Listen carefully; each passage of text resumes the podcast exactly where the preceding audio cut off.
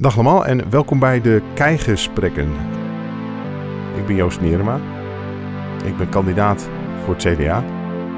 Lijst 4, plek 15. De Keigesprekken is een serie gesprekken. Uh, bedoeld om de luisteraar mee te nemen in de wereld van Amersfoort en, omgeving. Uh, eigenlijk, ik kijk mee over de schouder van de gast. Naar, wat, naar hoe die, ja, wat hij tegenkomt, hoe hij de wereld ziet. En uh, ik hoop dat er luisteraars dan weer over onze schouders mee kunnen kijken. Dus in die zin is het bedoeld dat ik er wat van, van opsteek onderweg naar de Provinciale Staten. En tegelijkertijd hoop ik dat het een, een klein cadeautje mag zijn voor, uh, voor de luisteraars. Om toch één of twee dingen op te pikken die ze misschien nog niet wisten. Of uh, wat nadere invulling geeft. Um, en vanavond Ellen. Ellen, jij vertelde dat jij een passie hebt voor kwetsbaren.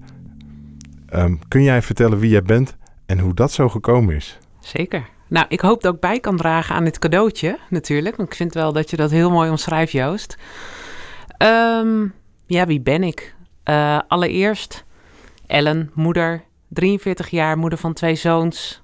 Uh, allebei op de middelbare school, 17 en 14. Woon in, het prachtige, in de prachtige wijk Vathorst in Amersfoort. Hè? Ook een van uh, nou ja, de inwoners van deze mooie keistad. En eigenlijk al sinds dat ik heel jong ben. Ik kan me nog herinneren dat toen ik 12 was, ik tegen mijn moeder zei: Ja, maar mam, ik wil later ook iets met moeilijke kinderen doen. Ik weet niet of dat nou de best gekozen term was.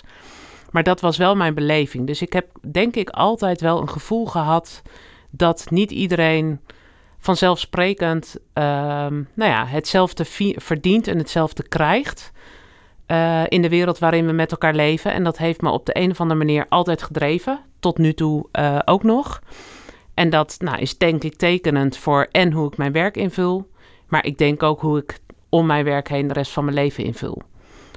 En dat heb je dus al vanaf jongs af aan. Want ja, als je zegt als kind, ja, niet om het te, te prikken, ja, maar kleinkind al? Of? Nou, volgens mij een beetje rond de tijd dat ik begon na te denken over en, en wat zou ik dan later willen. En ik denk ook uh, dat het wel, dat het, het voortkwam uit mijn het werk van mijn moeder.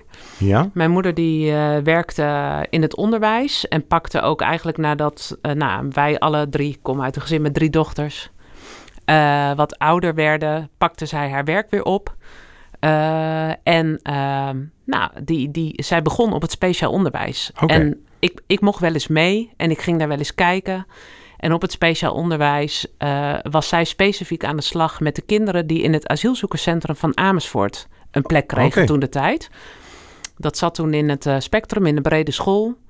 En ik kwam daar af en toe kinderen tegen met verhalen en ook af en toe ouders met verhalen dat ik dacht, maar dit is toch niet eerlijk. Ik denk dat dat, dus het is een stukje rechtvaardigheid in mij. Ja. Uh, wat denk ik ook wel heeft gemaakt dat ik mij uh, nou, altijd heb willen inzetten voor mensen die het iets minder uh, vanzelfsprekend voor elkaar hebben in de maatschappij. Nou, dat, dus als ik je goed hoor, dan heb je daar, dat, dat heeft een fundament gelegd. En, en, en, het zal er ook wel in hebben gezeten, denk ik, Ellen. Want als je het niet. Als je, ja, dit lijkt me niet iets wat je zomaar even oppikt of zo, zoals je erover praat. Ik denk dat ik genetisch belast ben, maar voor mij is dat positief. Ja, leuk. Um, leuk. Ja. Mooi, ja. mooi. Um, ben je ook geboren in Amersfoort? Ik ben uh, geboren in het ziekenhuis in Amersfoort, dat mag ik zeggen. Maar uh, ik moet eigenlijk zeggen, vooral daarna opgegroeid in Hoogland. Dat is natuurlijk officieel Amersfoort. Ik durf bijna niet te zeggen. Um, en heb daar altijd met heel veel plezier gewoond, tot aan mijn studie. Uh, en toen ik een jaar of 17 was, ben ik uh, in Maastricht gaan studeren. Hoe kon het ook anders? Geestelijke gezondheidkunde. Hè? Het moest iets zijn wat, uh, Ja? wat met mensen te maken heeft en met psychologie. En toen ben ik voor vier jaar die kant op gegaan. En eigenlijk daarna ook weer teruggekomen. En toen gaan samenwonen in Amersfoort. Dus inmiddels woon ik al sinds 2001, nou dat is al bijna 22 jaar, in, in de Keistad echt. Ja. Wat goed. Hey, en um, ja, ik, ik ben op een bepaalde manier jouw opvolger. Ik heb een stokje van je overgenomen, want wij kennen elkaar vanuit de medezeggenschapsraad van, van de basisschool, waar jouw kinderen op zaten en de meiden nog op zitten. Ja. De marken, hè? Dus, ja. en, en ik vond het toen al, um, nou, ik vond het toen al, klinkt een beetje groot, maar uh, het trof me hoe, hoe betrokken jij uh, sprak over je werk, wat je deed. Um, kun, je, kun je vertellen, waar werk jij? Ja, ik werk eigenlijk al heel lang, Joost, klopt hoor. Ik heb natuurlijk, natuurlijk jij hebt mijn stokje overgenomen in de medezeggenschapsraad.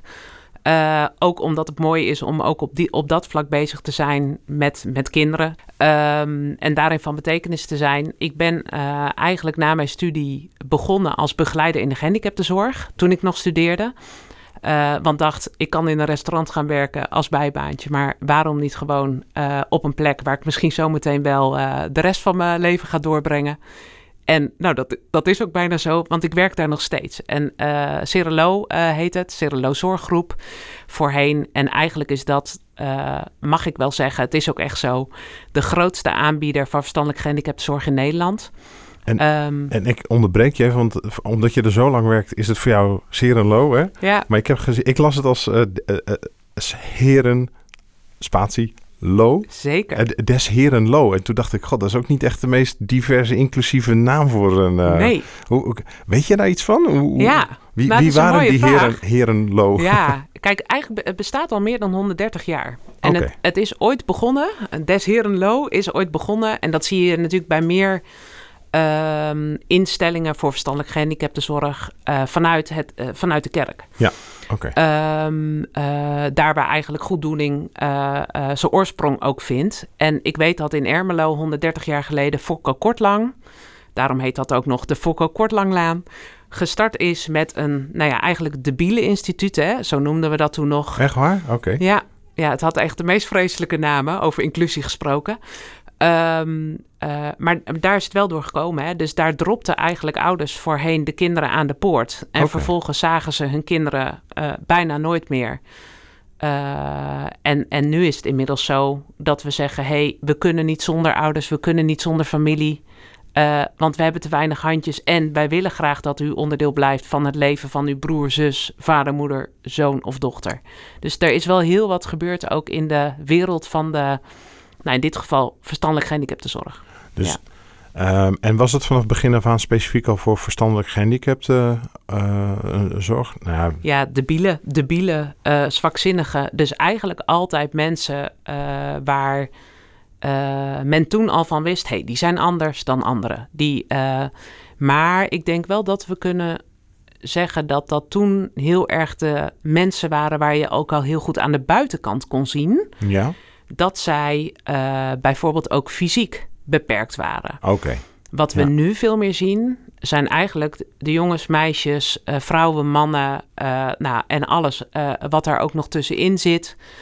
Ehm, waar, je, waar we dagdagelijks langs heen lopen in de supermarkt, op straat, waar we mee in de bus zitten, die ogenschijnlijk het leven heel goed aankunnen. Ja?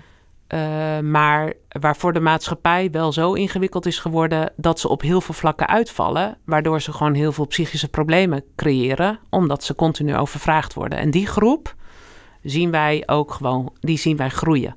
En vallen die nog onder de term, zonder te technisch te willen worden, verstandelijk gehandicapt? Want wat jij beschrijft is bijna een proces van het niet aankunnen, eh, nou ja, eh, overvraagd worden vanuit de maatschappij. Dat klinkt bijna als een proces waar iemand in zit, nou ja, en dan zo wordt. Terwijl mijn beeld van een verstandelijk gehandicapte, ja, en dat is echt, ik weet er helemaal niks van, hè. Daar ben je volgens een bepaalde criteria en dat blijf je. Hoe, terwijl jij schetst iets wat, Ja, je wat, ziet wat natuurlijk wel. dynamischer is. Ja, of- er zitten natuurlijk wel criteria aan. Hè? Dus het zegt iets over hoe leerbaar ben je en hoe goed kan jij je aanpassen, sociaal aanpassen aan dingen in de maatschappij. Zwakbegaafdheid, licht verstandelijk beperkt. Het heeft allemaal hele mooie namen en daar hangt een soort score aan vast. En je kan het ook meten met Ja. intelligentieonderzoek. Maar er zijn heel veel mensen die zwakbegaafd zijn of licht verstandelijk beperkt, die eh, in de maatschappij prima hun plekje vinden en Ja. geen formele zorg nodig hebben. Dus die door hun omgeving op de een of andere manier zo gestabiliseerd en ondersteund worden dat ze daar eh, eh, het prima op doen. Alleen we zien steeds meer mensen, juist uit die categorie, die het niet meer aankunnen, omdat en de sociale omgeving wegvalt. Hè? We zijn steeds meer met onszelf bezig en minder met de ander. En we zien dat de digitalisering, hè, we doen tegenwoordig alles op telefoons, Ja. laptops, je hebt DigiD's, je hebt nou, je OV-chipkaart, wat moet je allemaal wel niet kunnen? Podcast. podcast. Ook heel ingewikkeld. Ehm, ja, daarmee, over, daarmee creëren we wel overvraging van een groep die normaal gesproken eigenlijk niet uitgevallen zou zijn. Hè? Als we ze al zo mogen noemen. Want Ja. eigenlijk vind ik dat geen recht doen. Want het zijn mensen net als jij en ik met heel veel talenten. Ja. En ehm, dus die mensen vinden hun plek bij Serelo, waar jij Onder andere. eh, onder andere, hè, waar, jij, waar jij werkt. Ehm, en ik weet dat je daar heel veel over kan vertellen, maar kun je vertellen wat je daar eh, de laatste jaren gedaan hebt en wat je nu doet? En Ja. een beetje een inkijkje geven van wat voor dingen doe je als medewerker bij Serelo? Ja. Ja, het is natuurlijk heel divers. Hè? En ik. eh, gelukkig, er werken nu 17.000 mensen door het hele land heen. Zo, echt waar. Dat Ja. zo, zo groot. Ja. Ja. Eh, en daarmee mogen we 14.000 cliënten ondersteunen. Ehm, ik, ik heb een soort tour gemaakt. Ik vertelde ook, ik ben als begeleider ooit begonnen toen ik nog studeerde. Heb toen tien jaar lang gewerkt als, noemen ze dan mooi, gedragswetenschapper. Waarin ik eh, teams heb gecoacht in nou ja, hoe kun je nou goed met gezinnen omgaan. Hoe kun je methodisch goed werken. Hoe behaal je ook de doelen die je wil halen. Eh, veel diagnostiek gedaan, dus zelfonderzoek gedaan. Eh, en toen me af gaan vragen, en, en wat wil ik dan nog meer? En ben toen eigenlijk in de ondersteunende schil terechtgekomen.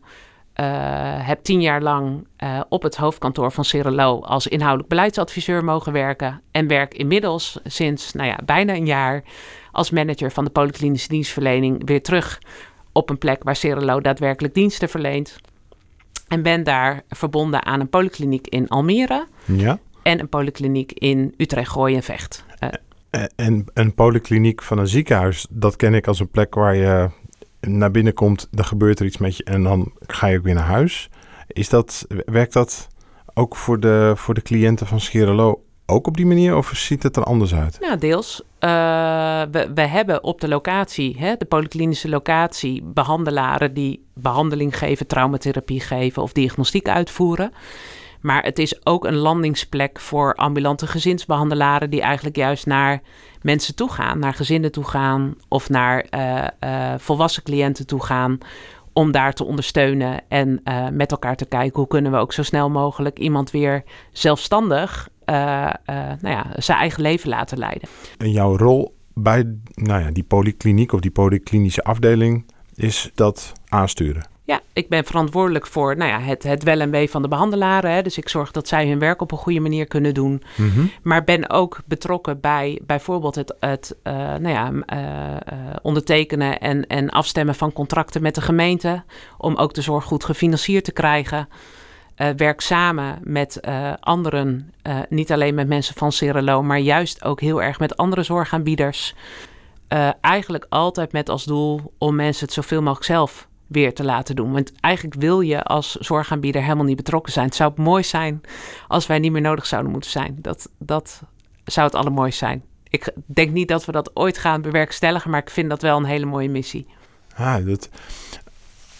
Eh, ik zit even na te denken, want het, het roept best wel een aantal vragen bij me op. Ehm, eh, de, de ene kant eh, ben ik wel nieuwsgierig naar wat je vertelt over, nou ja, gemeente zeg je dan als contact. En ik ben natuurlijk benieuwd, gemeente, provincie, wie, voor wie doe je het?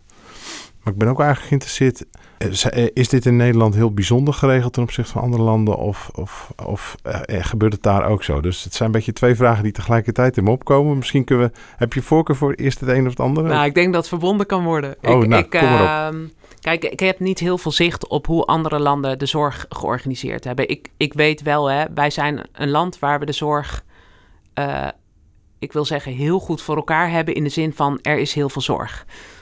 Eh, of dat dan ook goed voor elkaar is, dat is een tweede.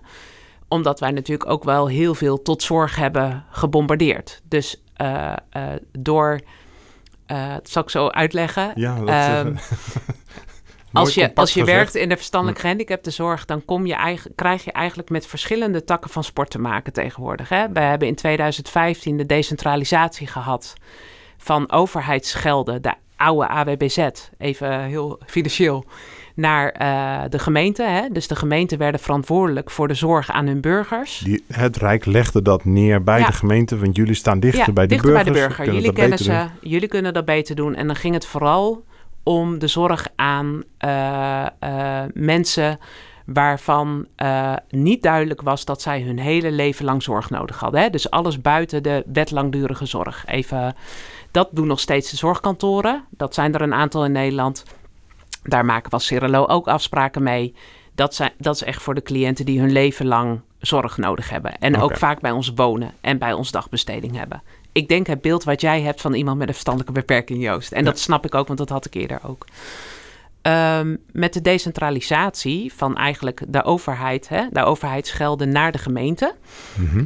eh, hebben wij als Cirelo met meer dan 200 gemeenten contracten. Dat, dat betekent dat elke gemeente dat ook op zijn eigen manier wil regelen, regelt. Eh, ook op basis van de kennis en kunde die zij hebben van hun burgers, van wat er nodig is en wat er in de gemeente geregeld is. Dat zal voor Amersfoort er anders uitzien, dat weet ik wel zeker, dan dat het eruit ziet voor Hilversum.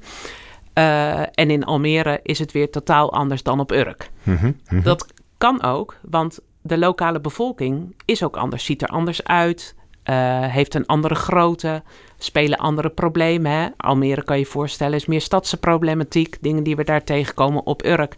is een heel ander soort gemeenschap. Loop je weer tegen, kom je andere vraagstukken tegen in de zorg. Mhm. Dus het is mooi dat eh, eh, de gemeente daar zelf invloed op kan uitoefenen. Dus dat deel van die gedachte van het Rijk om het naar de Ja. gemeentes toe te brengen, Dat deel. dat, dat, dat, dat klopt ook wel. Ja, dat deel ben ik. Je zegt ik het snap op- het idee. En Ja. je zegt het op een manier dat er waarschijnlijk ook een deel is waar het misschien Ja. wat schuurt, maar Ja, ik vind voor de gemeente een hele eh, uitdagende klus. Eh, niet alleen omdat zij eigenlijk met de decentralisatie gelijk ook een soort van korting hebben gekregen op het budget wat beschikbaar was. Ja. Hè, dus dat zegt al dat je met 1-0 achterkomt. Daarbij kreeg je ook een ontwikkeltaak, want je had dit nog nooit gedaan. En oh help, we moeten iets nieuws gaan doen. En iedereen ging het zelf uitzoeken. Ontwikkelen kost geld, kost extra tijd. Was er niet, want er was juist minder geld. Dus, eh, en daar, daarnaast, en dat, merk, dat is voor een partij als Cirelo, maar ook voor de Amerpoort die in Amersfoort actief is, en voor UK, en eh, is het best wel ingewikkeld om in een gemeente waarbij politiek toch wel, eh, nou ja, de beweging bepaalt, eh, langdurig eh, ehm, je, je zorg goed in te richten, je bedrijfssystemen daarop in te richten. En het kan zomaar zijn dat in het politieke verkeer, nou dat is een mooie, dat, dat je na vier jaar frisse wind hebt. Want dan besluiten we dat we het geld wat we ooit beschikbaar hadden voor de jeugdzorg te besteden aan de lantaarnpalen of aan de Ja. stoeptegels. Hè? Dus ehm, ik kan het bijna niet geloven. Is dat echt zo? Dat een gemeente, dus politiek gezien, dus afwegingen kan maken die behoorlijk van links naar rechts kunnen gaan op het gebied van de zorguitgaven? eh, behoorlijk naar links en rechts is natuurlijk ook dat is dan een, invulling. Ik denk dat de gemeente zich altijd verantwoordelijk voelt. Hè? Want ik heb daar het volste vertrouwen in. Ook voor de burgers, die zitten niet op te wachten om het slechter te maken in de stad. Hè? Nee. Want, eh, maar een gemeente heeft inderdaad zelf invloed om keuzes te maken in beleid en in budget. Weet je, dat, dat triggert iets uit mijn wereld. Hè? Dus ehm, er zijn een aantal dingen die een gemeente natuurlijk van oudsher doet, die we heel belangrijk vinden. Bijvoorbeeld eh, riolering. Dat vinden we toch wel heel erg belangrijk voor onze maatschappij. De gemeente moet een GRP maken. Daarin staat voor de komende jaren gaan we dit bouwen. En eh, wettelijk gezien wordt er ook een afdracht gedaan en georganiseerd, een aparte financieringsstroom georganiseerd, om te zorgen dat dat in ieder geval altijd doorgaat, dat het onderhoud daaruit betaald wordt.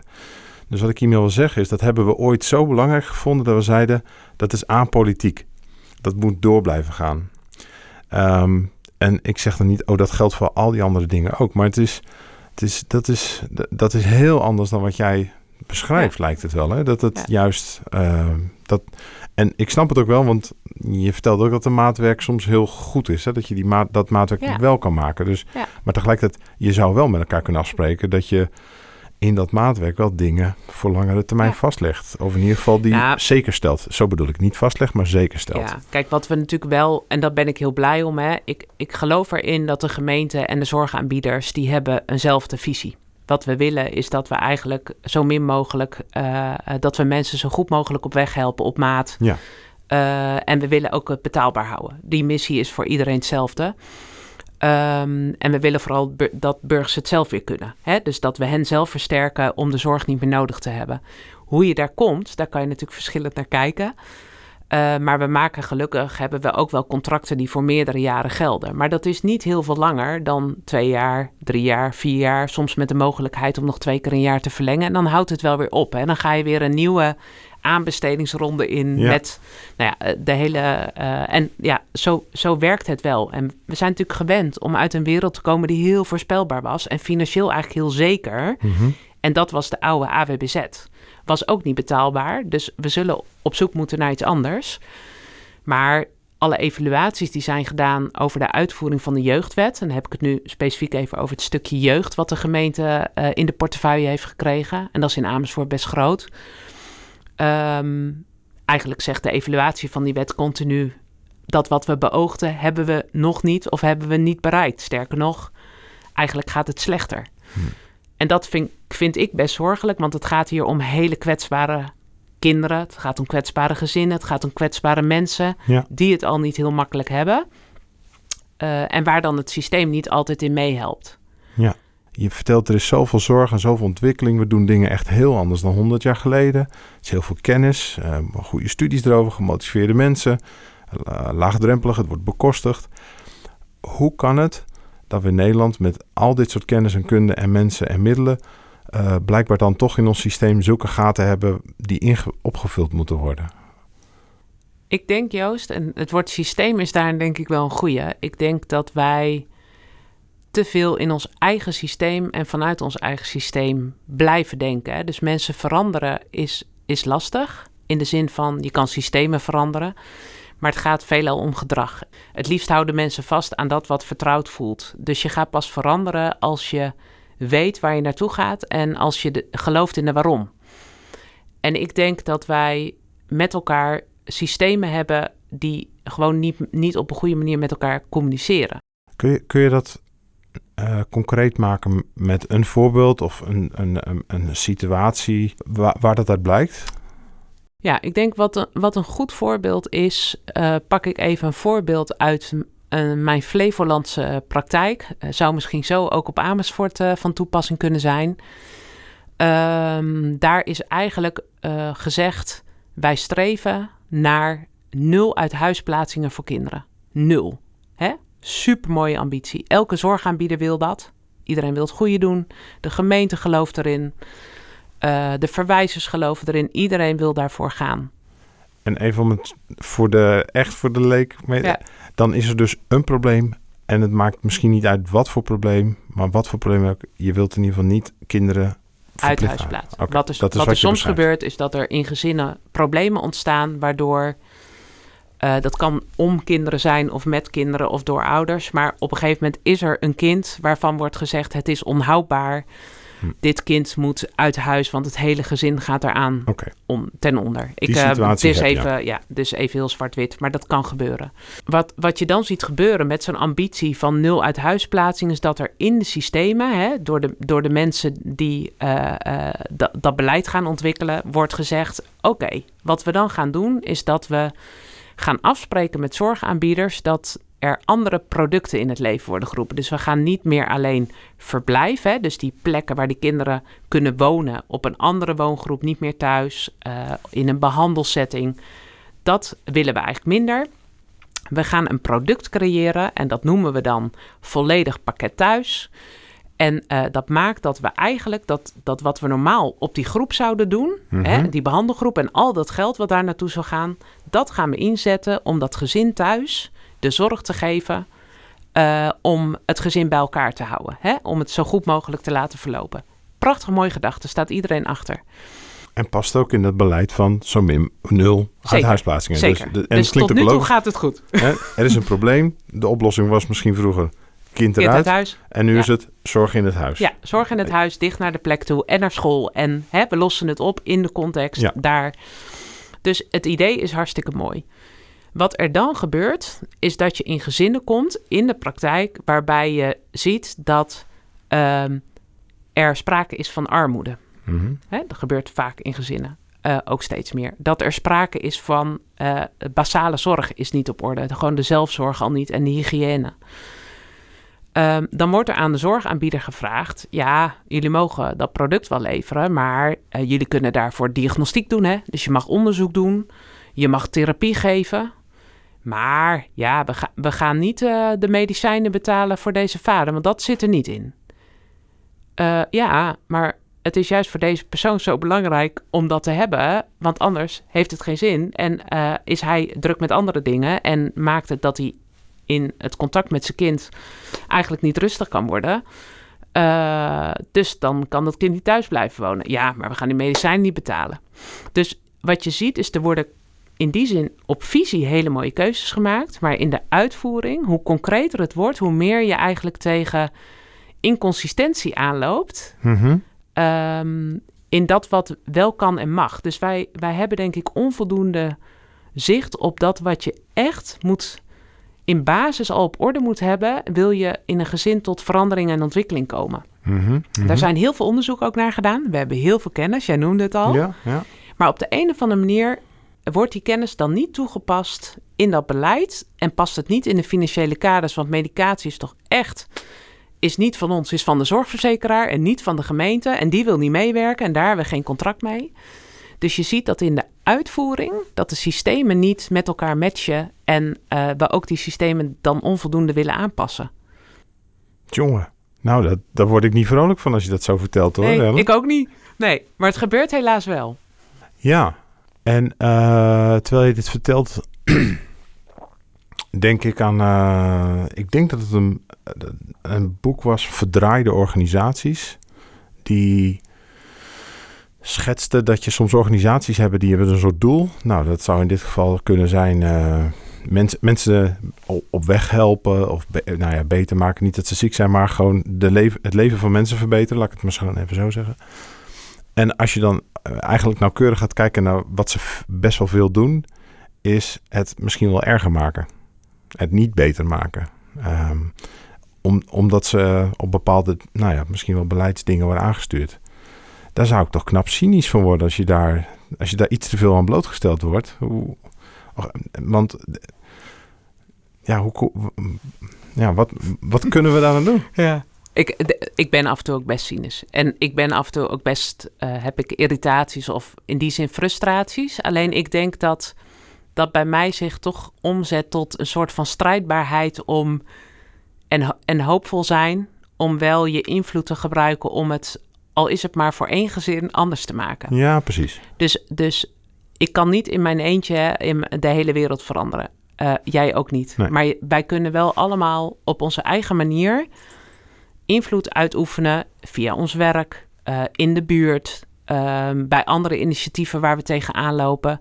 Waardoor we het, al is het maar voor één iemand die het niet zo makkelijk heeft uh, als dat wij het hebben, beter kunnen maken. Sterker nog, je krijgt er ook heel veel voor terug. Hm. Uh, want pas, pas ja, ik, ik heb wel heel erg gemerkt dat juist mensen die op een bepaalde manier kwetsbaar zijn, ook op een bepaalde manier um, misschien nog wel ook een mooiere kant in zich hebben dan de gemiddelde mens die je dagdagelijks tegenkomt. Ah, mooi. Ik denk dat we het echt beter kunnen. Ik vind dat ook echt een opdracht aan onszelf om dat met elkaar te doen. En daar heeft het Rijk een, een aandeel in. Daar hebben de zorgaanbieders een aandeel in. Daar hebben wij als burgers allemaal een aandeel in. Ja. Uh, en nogmaals, je kan daar vanuit de plek waar je zit, uh, uh, kun je invloed op uitoefenen, waar je ook zit. Hè? En als die plek er niet is, dan creëer je hem. En Ja. jij, jij vertelde net, de Boksacademie, dat Ja. is blijkbaar een plek dat gecreëerd is om daar, nou ja, daar iets mee te, iets mee te doen. Hè? Ja. Dus een, Want het ehm, mooie is dat, dat de Boksacademie, Weerbaarheidscentrum in Amersfoort, wat, dat dat eh, een bokschool is. Eh, ook een wedstrijdbokschool. Ik kom daar via mijn jongste zoon. Die zit daar op wedstrijdboksen. Ehm, eh, die vindt dat onwijs leuk. En eh, ben daar ook dus in ra- aanraking gekomen met de eigenaar, met Alex.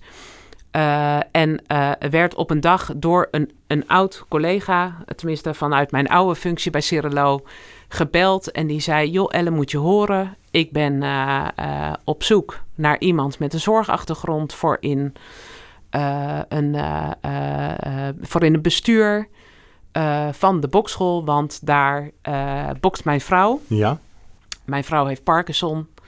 eh, en die doet aan Parkinson boksen. En ik, ik dacht, het kan bijna niet anders dan dat dit zeg maar de bokschool moet zijn waar mijn eigen zoon ook bokst. Want dit is een bokschool waarin ook voor specifieke doelgroepen bepaalde eh, lessen worden gegeven. En dat bleek dus zo te zijn. Dus de wereld was heel klein. Ja. Ik heb gezegd, uiteraard wil ik dat doen als ik daarin van toegevoegde waarde kan zijn met de zorgachtergrond en de kennis van hoe de financiering zit. Gaan we dat doen? Want daar zit namelijk de grootste uitdaging. Hoe financier je dit structureel? Ja. Kom ik zo nog even op. Dat heeft Ja. met de verschillende hokjes in Nederland te maken. Maar wat zij doen, en, en voor deze kwetsbare groep, eh, het initiatief Out of the Box, is denk ik wel vrij uniek. Sterker nog, vanuit verschillende andere plekken in het land is al gevraagd: kunnen wij dit concept ook niet neerzetten? Eh, dus er zijn ook ambities om, als het heel goed staat in Amersfoort, het ook breder in het land een plek te geven. Maar ja, het, ook dit is weer een, een mega mooi initiatief voor mensen die eh, eh, nou, wat minder geluk hebben in hun leven. En eh, wat, is de doelgroep voor Out of the Box? Out of the box is echt voor jongvolwassenen die tussen wal en schip raken, die hun leven op dat moment wat minder goed op orde hebben. Hè? Problemen hebben met, met wonen, problemen hebben met werk, met inkomen. Misschien wel in de criminaliteit zijn beland, soms dingen hebben gedaan die niet helemaal goed door de beugel kunnen. Eh, eh, nou ja, aan de middelen zitten om alle gevoelens die ze daarbij hebben te dempen. Eh, eigenlijk voor jongeren die, die nou, het, het niet altijd makkelijk hebben gehad. Ehm, en die nu vaak wel op een woonplek zitten of, of op een begeleid woonplek, maar die met zichzelf worstelen. En waarvoor boksen een, een middel is om eh, nou, meer, meer met jezelf in verbinding te komen en te leren dat je mag vertrouwen op jezelf en dat je jezelf je grenzen kent en kan aangeven. Ehm, nou, en ook wel leert om discipline te hebben. Om uit je bed te komen voor iets. Om op tijd te komen. Om, er zit wel een soort van eh, stevige hand achter van onze boksleraar. Ja, want nou ja, Ja. Daar, daar wou ik misschien nog even iets over vragen. En, eh, nou, nou ben ik een achterloze luister die dit hoort. Ehm, en dit is geen privé mening, want ik, ik weet een beetje hoe dit, dit kan werken hoor. Dus, dus begrijp me vooral niet verkeerd. Maar nou ben ik een achterloze luister en ik denk zomaar... Hmm, mensen tussen wal en schip, criminaliteit, jong, eh, aan de drugs... Nee, fijn. La- laten we ze ook nog maar eens even goed leren boksen. Dan weet je zeker dat... eh, dus dat, dat, dat klinkt toch... Dat klinkt behoorlijk Ja, gewelddadig. dat is heel mooi hè. Ja, Dus- en dus dit ik- is ook gooi- wel hoe ik- wij denken, denk ik. ik. Ik denk dat, dat boksen wordt natuurlijk vaak gezien als een vechtsport. Ja, Ehm, maar, maar heel veel ouders zeggen wel, ik doe mijn kind op judo hè, als het klein is. Want dan leert het meer vertrouwen te krijgen en weerbaarder te zijn. Het heet natuurlijk niet voor niks ook een weerbaarheidscentrum. Dus wat je Ja. ziet gebeuren is dat door eh, met je lichaam en je hoofd tegelijkertijd bezig te zijn. Inmiddels weten we ook dat als je traumatherapie doet en je beweegt erbij, dat het eigenlijk een groter effect heeft dan als je niet beweegt. Hè. Dus door je brein, eh, in je brein te combineren, het bewegen en, en het nadenken, zie je dat eh, er door meer zelfvertrouwen juist minder geweld is. Dus Ja. wij zeggen ook vaak juist als je als politieagent getraind bent of in de gehandicaptenzorg getraind bent om met agressie om te gaan, Ja. ga je het minder snel zelf gebruiken. Ja. Want je voelt je zekerder. Ja. Dus je staat stevig in je schoenen. Zo werkt het ook bij jongvolwassenen van out of the box. Eh, en ook hun begeleiders zijn nauw betrokken. Dus, Dus- je- dus... ehm, en dat is ook het beeld wat ik had hoor. Dus ik stelde voor alle ja, het is een duidelijkheid hele goede. Zo wordt het wel gezien. Nou ja, Ja. maar ja, dat herken ik wel. eh, Van, die- van, van hoe mensen er zomaar... Zonder dat ze, als ze er niet over nadenken, kunnen ze zo denken. Ja. En eh, volgens mij schetst jij ook het beeld... ehm, en dat, even checken of je dat, dat klopt hoor. Maar je creëert een context waar iemand in kan stappen... waarbij die, eh, hij of zij eh, haar of zijn best moet doen. Waar, waarbij het ook niet gaat lukt. Waarbij het ook pijn kan doen. Maar waarbij het ook wel lukt. Waar ook succes te halen valt. En Ehm, wellicht ook wel dat je dat met een groep doet. En dat je dan ziet, nou, die heeft een slechte dag of die is er niet. Maar waarbij wel ook een stukje groeps... Zeker. En, en, Ja. en volgens mij noemde jij net zelfvertrouwen. Ja. Hoe belangrijk is zelfvertrouwen voor die mensen die tussen wal en schip vallen? Hoe belangrijk is zelfvertrouwen voor ons? En hoe nog belangrijker is het voor mensen waar eigenlijk altijd van gevonden wordt dat ze uitvallen of dat ze niet goed genoeg zijn. Dus eigenlijk nog belangrijker. Het is voor jou en mij al heel belangrijk. Wij, wij proberen ook onze kinderen, denk ik, zoveel mogelijk zelfvertrouwen mee te geven om zich staande te houden en eh, Eh, en juist voor mensen die nog meer faalervaringen hebben in hun leven, omdat ze misschien net iets minder slim zijn, of net iets minder mooie kleren hebben, of net iets minder geld, of eh, net iets meer hebben meegemaakt in hun leven, is zelfvertrouwen zo cruciaal om jezelf veilig te voelen bij jezelf. Ik, ik kan, ja, volgens mij is dat de kern. Wat mooi dat dat, dat, dat daar gebeurt. Dat dat daar lukt. Ja. Wat, um, wat ik ook aan denk is, um, uh, want we hebben het over de maatschappij, we hebben het over systemen en, en dat dit soort initiatieven en dat je daar ook met hart en ziel aan verbindt. Um, fantastisch, geweldig, mooi. En, maar wat zouden, wij in de, wat zouden wij als de rest van de maatschappij, waar zouden wij mee kunnen stoppen om te helpen? Want we zijn altijd heel goed in nieuwe dingen verzinnen. Maar waar zouden wij mee wat wij doen met onze systeem en onze maatschappij moeten stoppen, zodat dat ook bijdraagt aan, nou ja, ehm, mensen voor wie jij uh, ja. aan de gang bent? Het is natuurlijk een beetje idealisme, hè? maar wat mij betreft zou het echt heel mooi zijn als we toch mensen minder snel zouden veroordelen en buiten de maatschappij zouden zetten. Hè? We, we vinden natuurlijk heel veel van iedereen. En wat is inmiddels normaal? Hè? Ehm, dat zou helpen. Dat, dat zou iedereen als gewone burger kunnen doen. Maar dat klinkt natuurlijk heel, uh, heel idealistisch. Hoe, hoe zetten wij mensen buiten de maatschappij als je dat zegt? Nou, ik denk door. Ehm, en dat doen we niet bewust, hè? Dus ik denk dat, dat uh, ik dat soms zelf misschien ook wel doe. Terwijl ik wel dagdagelijks juist ook heel erg bezig ben met die andere kant. Maar door, wij creëren met elkaar wel een steeds uh, meer ingewikkelde, uh, een ingewikkeld leven waarbij je op alle vlakken succesvol moet zijn. Hè, dus je moet eigenlijk succesvol zijn, je moet veel vrienden hebben, gezellig sociaal leven, een leuke baan, je moet een mooi huis hebben, liefst ook een auto, kinderen is ook helemaal fantastisch, liefst nog een hond. Dus, dus het ideaalplaatje waar het voor een ander die dat niet zo makkelijk heeft, steeds verder van de bedshow wordt. Ja. Waardoor het idee, ik ga dit nooit halen, ik word dit nooit, uh, ook meer ingeprent wordt. Social media hebben we natuurlijk ook vaak over van joh, wat, wat voor positief, enorm positief beeld creëert dat van de wereld. En is het ook altijd wel zo positief? Hè? Uh, ook mensen die in, in de ogen wel succesvol zijn, en wat is dat? Uh, hebben ook hun tegenslagen. Uh, dus het zou helpen, denk ik, om meer echt te zijn en meer open te zijn. Het zou ook helpen als de mensen die daar ook echt wat voor voelen. Want ik, ik vind wel, je, je moet als persoon dit ook willen. Uh, dat mensen ook meer hun steentje gaan bijdragen. Dus dat je, en dat kan door uh, even wat, wat meer te praten met de buurman of buurvrouw. waarvan je weet, oh, die heeft het misschien wat minder makkelijk. Tot uh, ik ga toch ergens vrijwilligerswerk doen. of ik ga me ook verbinden aan iets wat, wat een maatschappelijk verantwoorde functie heeft. Maar dat is niet, ik wil dat niet verplichten. En het is ook niet voor iedereen van toepassing, want het moet ook bij je passen. Ja, nou dat... Kan ook in de politiek. Daar nou, kan je ook je steentje bijdragen. Ja. Ik hoop het. Ik hoop het echt van harte. Ik, je wilt bijdragen, dat is, dat is belangrijk. Ja, nou, ik denk dat dat, de, dat dat hetgeen is wat ons bindt. Jij wil bijdragen op jouw manier, op de plek waar jij uh, al je kennis en kunde kan inzetten en waar jij van invloed kan en wil zijn. En dat doe ik net zo. En ik denk dat iedereen dat dus kan op zijn eigen manier. En de een doet dat dus door de politiek of door eh, in het CDA een belangrijke rol te spelen. En ik probeer dat te doen door in de zorg bij te dragen en, en nou ja, bij Stichting Out of the Box aan te sluiten.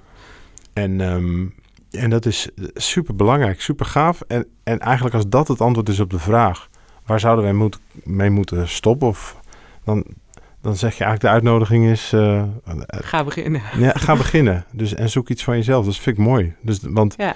Waar, waar je mee moet stoppen is dus het, het niet betrokken zijn. En waar je blij mee mag zijn is als je betrokken bent. En de mensen die het zijn, gewoon lekker doorgaan. Gewoon ja. doen.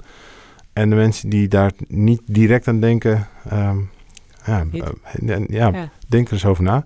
Wat, wat kan jij mij daarin meegeven? Want dit is dus inderdaad, ik zoek, ik wil toegevoegde waarde gaan leveren ja. bij de provincie. En... Nou, ik denk ook dat je het kan. Dankjewel. Um, um, Dankjewel. Wat wil je me daarin meegeven? Wat ik heel mooi zou vinden, is dat jij continu bij alles uh, wat je inbrengt, wat je doet, welke invloed je kan hebben op beleid, ehm, de waarom eh, eh, in je achterhoofd houdt. En dat, dat klinkt natuurlijk ook weer, nou ja, een beetje managementaal ver van je bed.